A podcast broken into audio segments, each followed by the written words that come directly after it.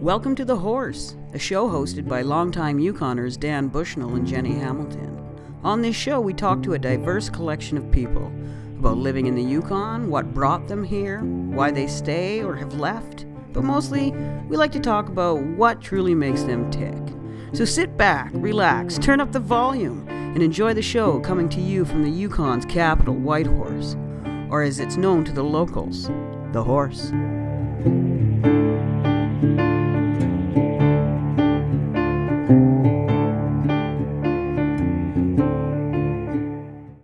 I am Dan Bushnell. I'm Jenny Hamilton. And I'm Dan Hill. Awesome. We're all here. oh, what a morning to be here.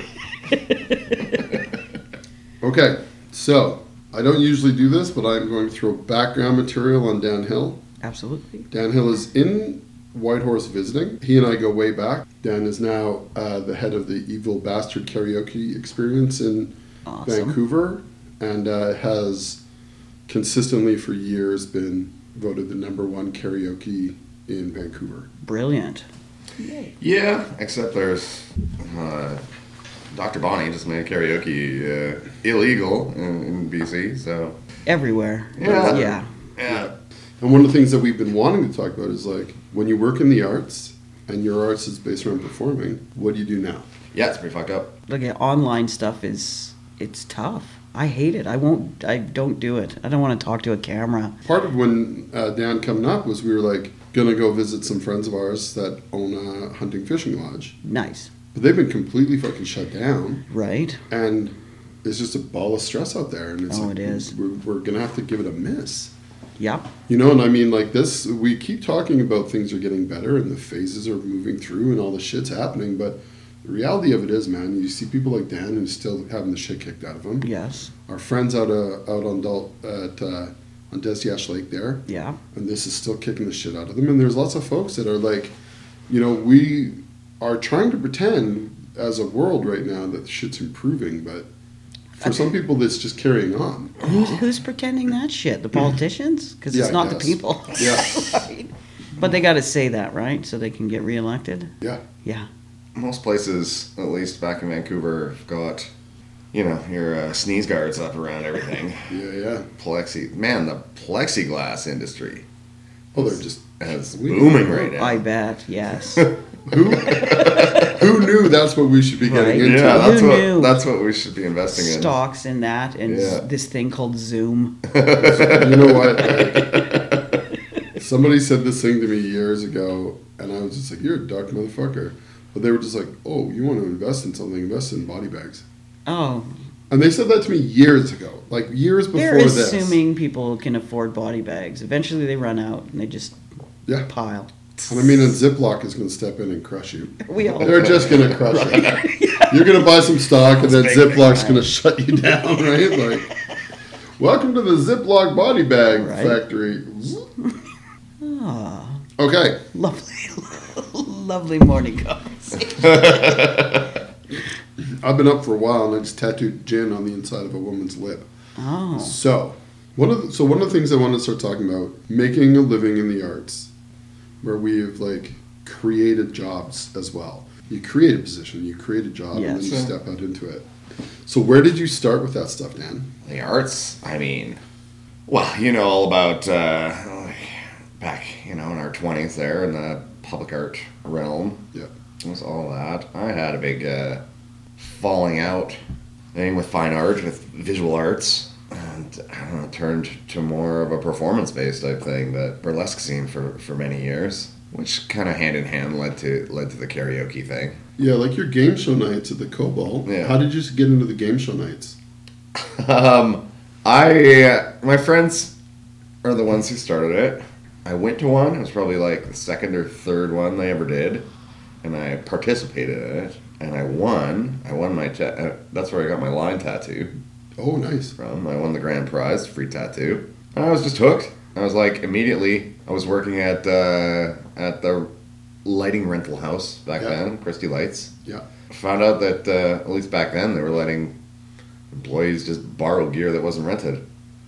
brilliant! So yeah, it was Yeah. awesome. So I immediately bumped up the caliber of the show and made it like a you know a thing. with just bringing in spinny lights and and, Yeah. and fog machines and, and and whatever I really wanted. You know, that got us on. Uh, Nardwar came down and like put us. That's back when much music was still a thing. You know Yeah. we got our interview on there and yeah from there the burlesque scene was just like an easy opening act we could do ourselves you know without having Yeah. to worry about like booking bands that were too flaky to show up or you know wanted to also be paid Was Screaming Chicken part of game show night, or did that come later? It came. It came later. Yeah, it was- game show night was the first thing, and uh, the burlesque. Was actually, yeah, we started that before before we came up with the title, "Screaming Chicken." But now it's uh, that nowadays that's that's completely uh, passed on. and Turned "Screaming Chicken" turned into a society, and now it's completely none of us original OG chickens are even involved anymore. Not even uh, Rebecca. No, no, it's it's moved on. Really, I thought she was teaching uh, teaching dance there. Yeah, nowadays, like running classes is just a lot harder in uh, COVID times as well, right? Yeah. Yeah. The whole thing of like performances, everything's just shut down right now. Yeah, it's crazy. What was Screaming Chicken? Uh, yeah, we're a burlesque company in Vancouver. Uh, sort of became, uh, won a bunch of awards down at uh, the Burlesque Hall of Fame, best lar- best group, best most comedic, all these things. A bunch of our our dancers have gone on to, uh, yeah, go. We really made Vancouver pretty big in the whole international burlesque scene, really. Yeah. And what I liked about the Screaming Chicken and what I thought was cool that I don't see with a lot of burlesque companies was that there was um, it was more of a vaudevillian sort of approach. Where Brilliant. it was very funny and it, it had a lot of humorous elements and then the hosts were really funny. And you hosted that for a, long time, yeah. Was the transition from the game show night to hosting burlesque, how did that go? I, again, it was just sort of out of necessity that, that I became a host, even in game show. I mean, I started out as, as just a techie, just uh, doing the sound and the lights, and then uh, I started doing shows, started needing somebody to host, so I just stepped up for it, you know. So this to me is like, f- I feels for me like a common theme in the arts, right? Is like, I didn't get into doing artwork and go, first I'm going to do this, then I'm going to do this, then I'm going to do this. It was Yeah. like, this is what needs to be done. This is what needs to be done next. This is available, so I'm going to do that. Well, and also, like you're saying, you were attack. Yeah. Mm-hmm. That's a. g- That's how I started out. I started, you know, I started out being the one vacuuming the floor. Yeah. So when you're on stage, look around. There's talent around you, Huge talent. right? Don't be a dick to your techs. Well, no, and if, and if you're at a show and the show is great and looks visually great and it sounds really great, the people on stage are not the ones making that happen. Oh no. There's people backstage making that shit happen, and they are as in- integral to the show as people on the stage. Absolutely. You know, because they're what makes they deliver the show. Yeah. Well, and you never know who has hidden talent. Like you said, you were next thing you're on stage, or then you're running the show. Like you're the the organizer, and that happens a lot here. But I think like often it's just necessity. It is. Yeah. Well, here it's it's a lack of bodies, really. Like it's it's not unheard of to see your leading lady in the show painting the set two weeks before Yeah. Yeah. because Totally. she has that talent, or or we just needed somebody else to do it. Yeah. Yeah. Then how did you move from uh, the burlesque into the karaoke? Like, how did the karaoke come about? Um, I started doing karaoke. You know, there was this dude who back in the day would rent out uh, uh, sound systems and karaoke books, and, and like this was you know, pre-laptop days of, of a karaoke machine full of all the discs, and we'd just do house parties. Was was uh, where I started with that.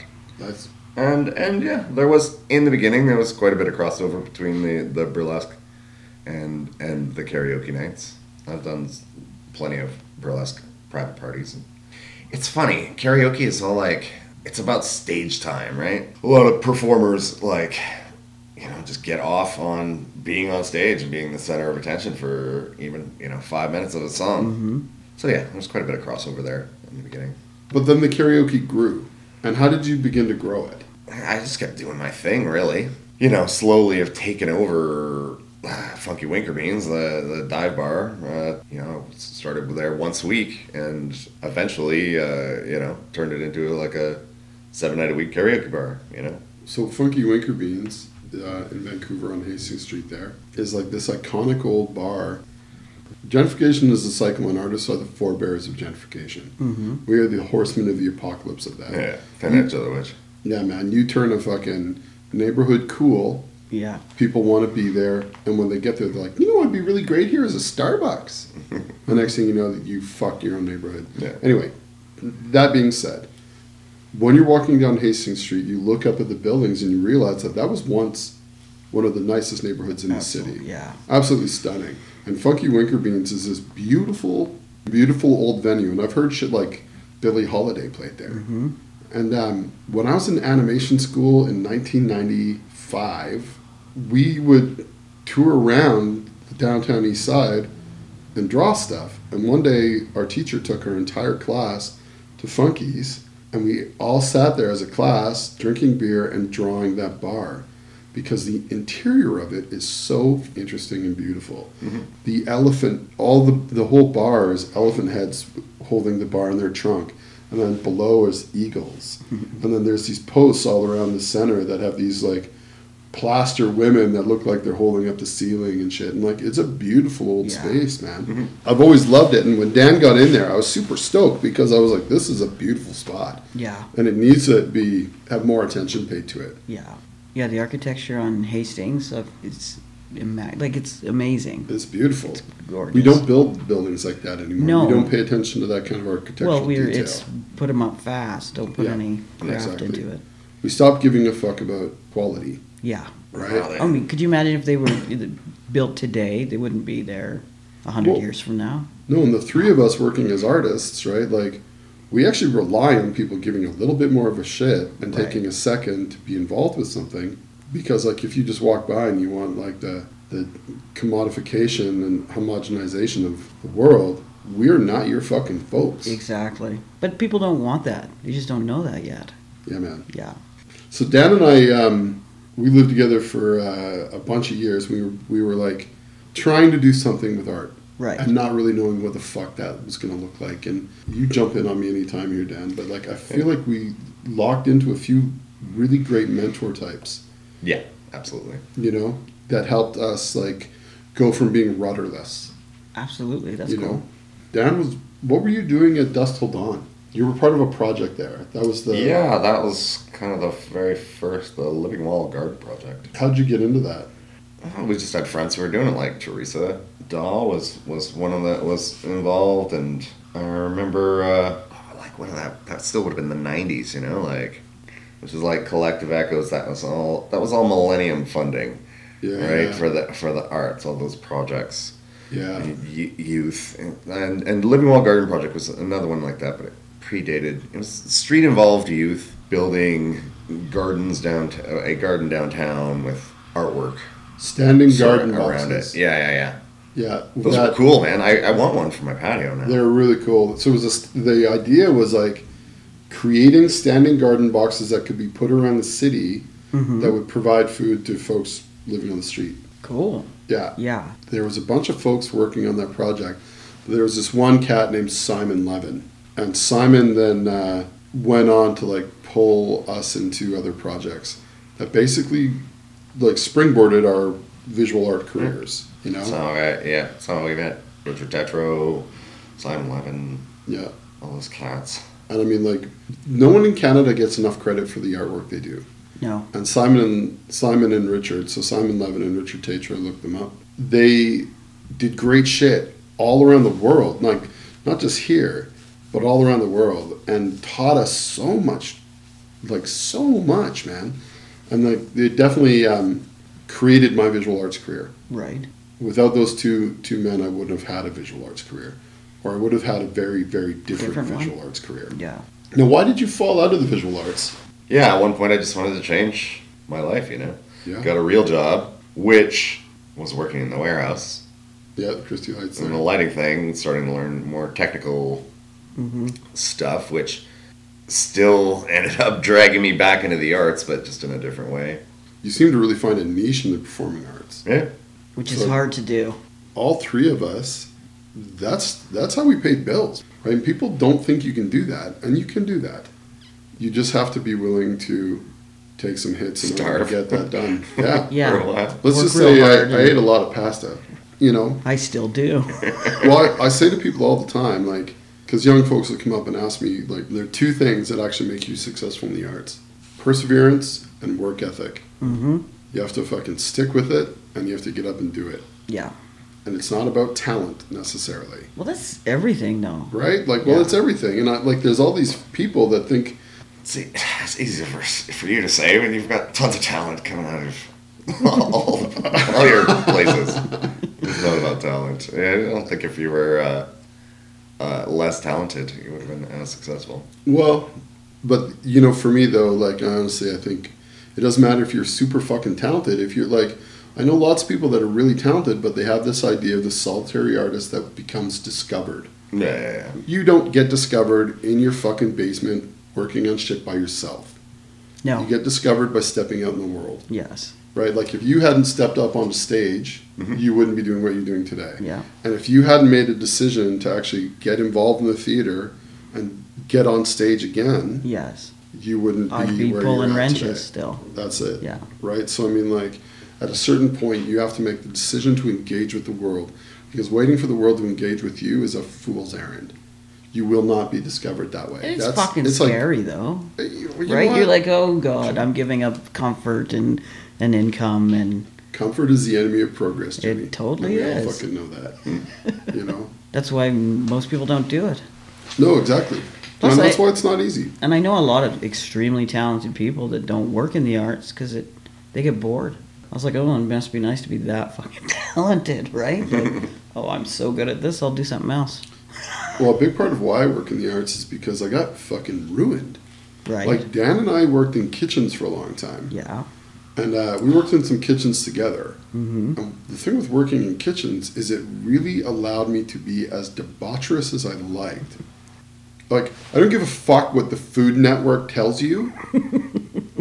Somebody has had their bare ass pressed up against the box of lettuce that you are about to have in salad.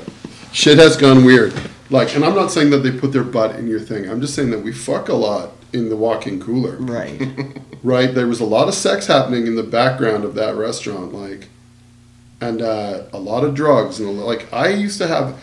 I was so working. you're encouraging me to go to culinary school? yes, I am. I was I was working at um, the fucking Broadway Express. I had a special place on the griddle. hmm The griddle is the big hot slab of steel.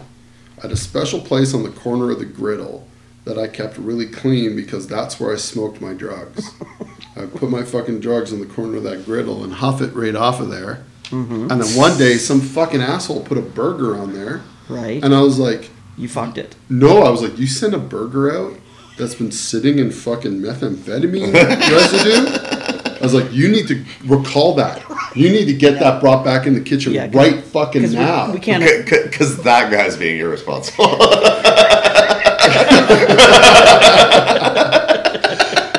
Is this about taking ownership? No, sir, it is not. I had a really good burger there once. It, just, it was never the same. Oh my god, it's the best burger I ever had. That shit got fucking crazy. And I mean, like, I really want another burger. this is the I got best so, burger. so fucking much done that day. Look, I'm just gonna run around the block. When I get back, have another burger for me. Uh, You know, so Oh There's a new enterprise, right? Right now, meth my burgers. Math burgers. and I mean, like, we got up to some, a lot of fun shit and and uh, in the kitchens, but I mean, like, the lifestyle was not sustainable. No. Dan ended up getting sick, had to fucking get out of out of cooking for a while, Mm-hmm. and um, Oh, I- I- that turned me off cooking. Period. Yeah. Like, I, in years I would never even cook at home anymore. really, Yeah, yeah, for a long time. Uh, you know, that was that was my my pizza period. Like Uncle Fatty's pizza. uh, oh my god, Uncle Fatty, is great, bro. Well, uh, you also were living in a, an apartment for a while there with some good food around you, so I mean, Yeah, yeah. I just n- again turned completely off. I love cooking now though, and it's funny because my wife. I did not marry my wife for her cooking. I, did I, I, am the cook in the house for sure, and uh, it's funny. It's just getting creative because she's a vegetarian, and you know, like I, I got to tell you, like I made these these zucchini boats for like this breakfast thing. Like for breakfast. oh yeah, oh yeah. Well, butter of course is key. Right. Yes. Anything good. That's she's also doing a keto diet thing too. So Mother uh, again, fucking God. vegetarian, With no keto. no, car- no carbs. Like you got to get creative, you know. Yes. Yeah. Or, or, she, or she's just fucking. Okay, hold on. we need to we need to explore this boat. What, so you had butter Oh, and, yeah. and a zucchini. zucchini, you scoop, you make a boat out of it. Yeah. Just cut it in half, scoop it all, scoop it all out, threw that in the food processor with the eggs. So through the with- guts in. Yeah, Save the canoe. yeah, exactly. Yeah. Just you just uh, some frying pan, some butter, throw that on there face down, soak up that goodness, then turn it around. Then I thought maybe you could make the eggs in the boat. You can't. I- I ended up just having to scramble it and, and throw it back throw it back into the boat, Mm-hmm. but That does sound good. it, wa- it was quite delicious. Yeah, that does sound good. They used to do a tofu scramble at the Templeton that was surprisingly good. Hmm. But it was very much based on the amount of cream cheese that Right. they put in there. Yes. You know? That's the good thing about the keto. It's like all the cheese you want. Yeah. It's not like it's very Atkinsy. It is. It's just rebranded. Yeah, yeah, That's yeah. just fucking rebranded. Yeah. You know what? Actually, the keto diet was was uh, a diet developed specifically for people with um, certain medical conditions. Yeah, my brother's on it with his doctor. Yeah, I was just watching a documentary on it. In fact, it's like curing people's diabetes and stuff. yeah, like I I It's very strict. really Yeah. need to be on the keto diet because it would do a lot of good for this fucking It's Up to tough. his I know body. with COVID, my brother had a hard time because he's stressed yeah. and gained some weight back, but Yeah. it's done him well. It's done him really well. I realized last time Down was up. I don't know. I don't know if it's fucking drugs or just like excellent storytelling. but there's a whole bunch of fucking stories that I tell that I'm like, yeah. So this one time, I was doing this fucking thing, and then Down showed, up, and Down's like, you weren't there, man. I was like, what? He's like, no, dude, that was me and Wendy, and that shit was in Montreal. He's like, you weren't even there. But in my fucking brain, that's a memory. Right. I have a memory of that shit, right? And it's like, oh fuck, are you serious? So like, let me say right now, I um my life is less interesting than I thought. I guess when you talk that much, you got to steal other people's stories. Holy Run out after Shit a while. though, right? Like I mean, that's how that's how it fucking goes. That's how it goes. Now there was a point somewhere in all this, Jenny. There probably was. Really? We were going somewhere, we we're going somewhere with it, right? We're rudderless now. right? So what's next? I know. It's now. Now it's having to rethink and reinvent again. You know.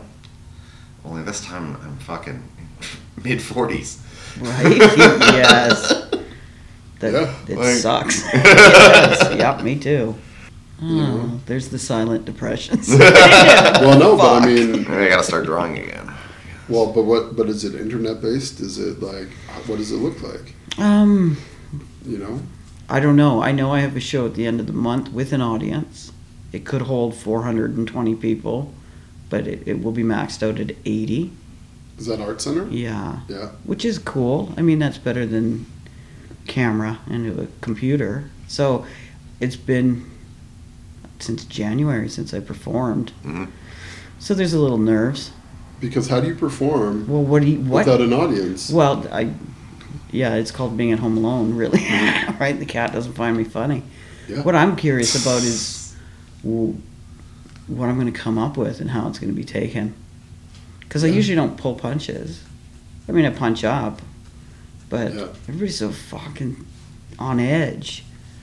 So it'll- it, I'm a little nervous going out there, going, okay, am I going to throw everybody off? And what the shit I was talking about before March just isn't funny anymore. Yeah. Hmm. You know, that's not where we're focused. So But I mean, can comedy exist without tension? No, it, yeah, but it, it's the time. I don't know if it's been enough time yet. We're gonna find out. There's definitely enough tragedy, but has there been enough time?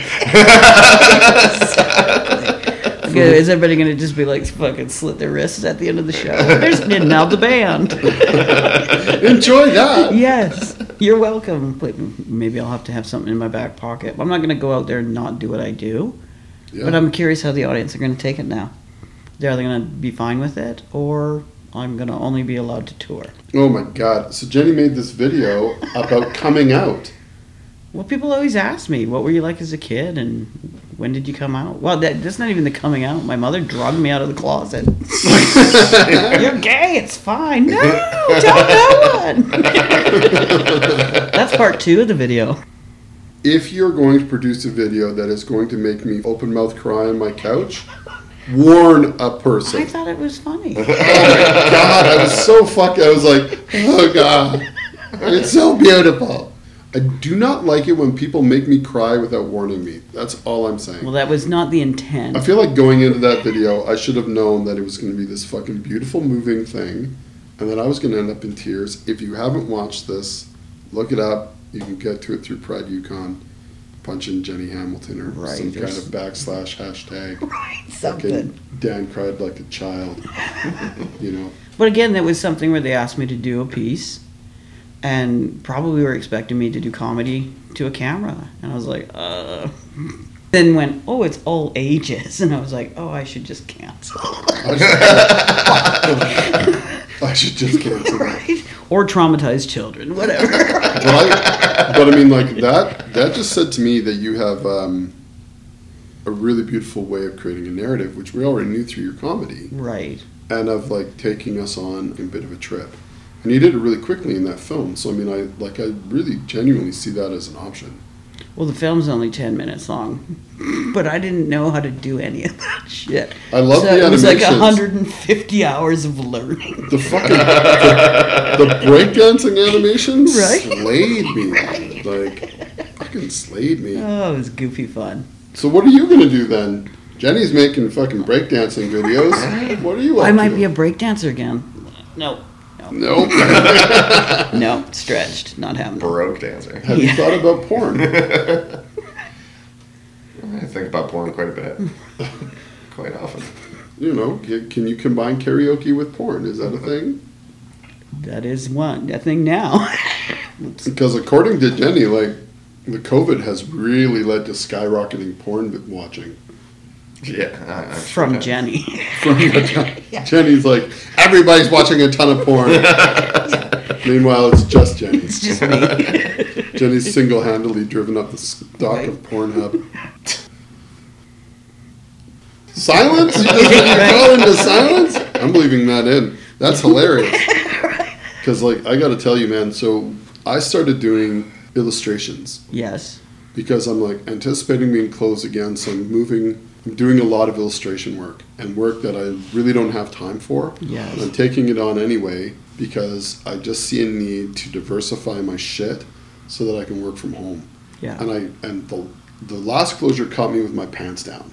Well, it took, I- caught everybody off. Yeah, I didn't Yeah. see it coming, and I and I got to tell you, like my pants were down, you know. So I mean, I'm trying to think about it, and I'm trying to think it through, and go, what else can I do?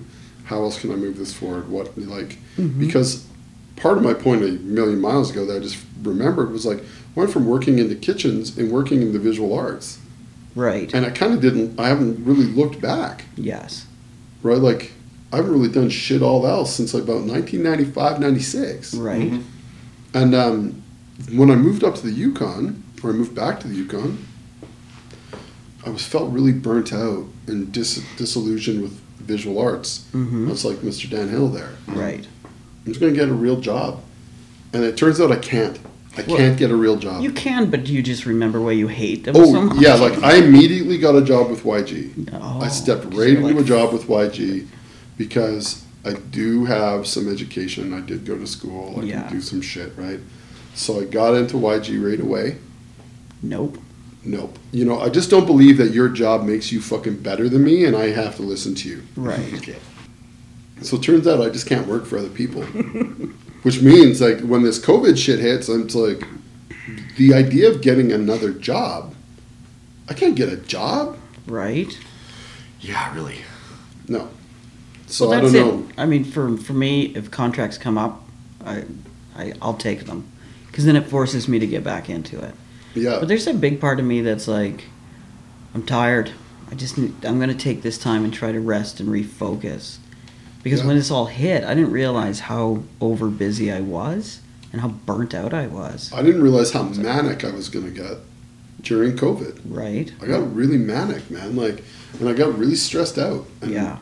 And then I started working again, and I was like, oh my god, like I'm exhausted. Yeah. I'm exhausted from being manic, Yes. and now I'm exhausted from like I immediately filled my schedule crazily so that I could recover from the financial losses I went through during the closure. Well, I learned that uh, about myself. I didn't realize that w- in times of strife, I panic, rage bake, and gain weight. Well, are you telling me like the COVID the COVID nineteen has turned into the COVID thirty for me? Well, 19 kilos is not. Yeah, that- that's fucking more like it. Like, Fuck. holy crap! Yes. I'm gonna have to go keto. I'm gonna have Right. to keto my shit all up. And I mean, and like when I say that, we all know it's a lie. Come on. Does that mean I can just eat bacon for the rest? See, Oh, No. Sarah's at home right now with a jar of fucking sourdough starter, Mm-hmm. going, "You guys want to do fucking pancakes?" And you know what the answer to me doing pancakes Is is? yes. You know. yes. Yep. Well, I don't know how long we've been doing this shit, but I'm tired of hearing myself talk.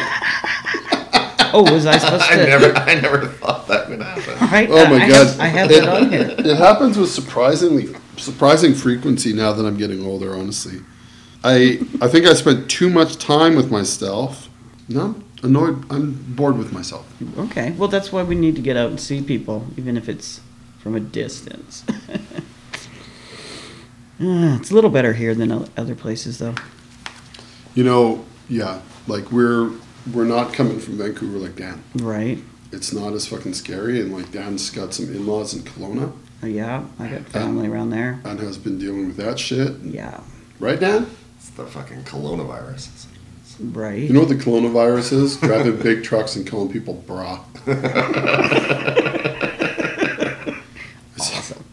It's like, oh my god, are you a, are you a raging douchebag with a tap out shirt? you probably have the coronavirus, motherfuckers. Like, You love it. oh, this dude. But anyway, I'm gonna let it go. I'm gonna let it go. Don't don't don't get me tangenting again. I have to edit this shit out. It takes forever. right? I have to listen to myself drone. You know, but I mean, like we're lucky because we don't have we have one active case currently. Yeah, and we just got You know? community transmission. Yeah, That's but the one. the first one, and Dan's coming out of fucking BC where people are still dying. Absolutely. You know, But at least it's not Quebec.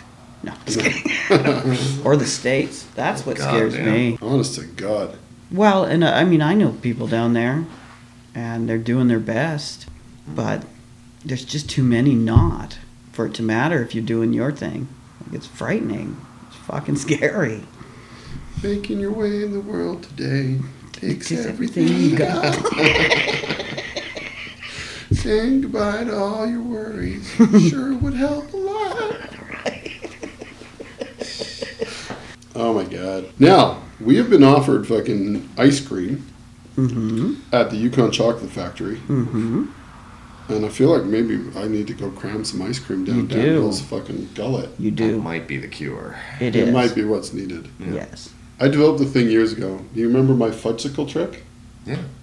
Does this, does this actually have ice cream, or is it? or are we editing later? First of all, if the fudgesicle trick had any kind of sexual nature to it, we would not edit it. No, we would be promoting it. You know? Absolutely. Yes. 2nd Mm-hmm. this is one of the more brilliant things I've ever done. Okay. I should patent it. What it is is this. When you know you're going to be drinking in excess, which see my 20s, um, you go out the night before and you buy a bunch of fudgesicles. Yes. You throw them in the freezer. Yeah. The next morning, when you get up Yeah. and you're super dirty hungover, you just start cramming back fudgesicles. Right. Now, what this does is it makes you vomit, Okay. right? But when you puke, It's fudgesicle. and it's actually quite pleasant, like weirdly pleasant, where it's cooling and soothing, and Right. fudgesicles taste good coming up. It turns Good out, to know. you know. And then when you're done, you go and hit another fudgesicle, and it's a thing of beauty. And you're like, oh my god, these Yeah. are good in and, And out. out. How many things can you say that about? Not many. Not many. Not, none come to mind. You know, because there's only a few things that are a party party twice. Right. Hot chili peppers, Yes. fudgesicles when vomited. Rice. You're welcome. Nice. Thanks, Dan. Uh, that was hard living. Yes. All right, we're gonna go. Cool. Well, that's it for this episode. We hope you had fun and maybe even learned something. The Horse is brought to you by Molotov and Brick Tattoos and JL Hamilton Productions. Until next time, remember to be kind to yourself and to others.